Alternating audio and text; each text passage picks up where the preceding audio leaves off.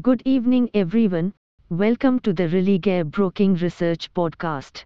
In this podcast, we will bring you the commodities market outlook for the day. Gold prices are poised for a third consecutive weekly gain as the Middle East conflict kept investors drawn towards safety of bullion despite a higher for longer US interest rate backdrop.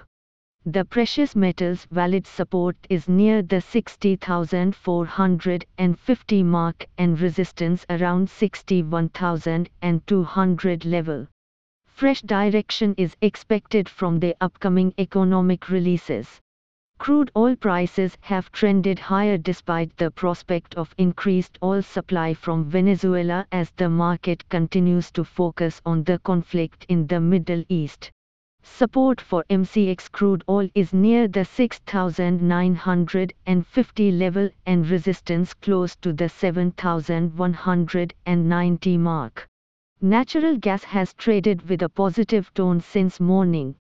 The U.S. Energy Information Administration expects U.S. liquefied natural gas export capacity to expand by 12.9 billion cubic feet per day over the next five years.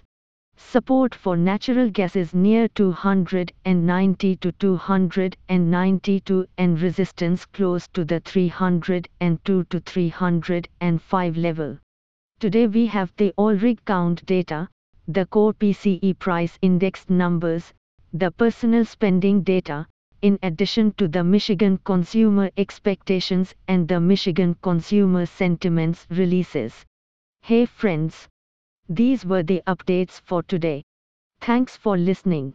For more updates, follow Religare reports and recommendations on Religare Dynami app or website. You can also contact your relationship manager or the nearest branch. Please read the disclaimer document available on Religare Online. Com disclaimer before trading or investing. Happy investing.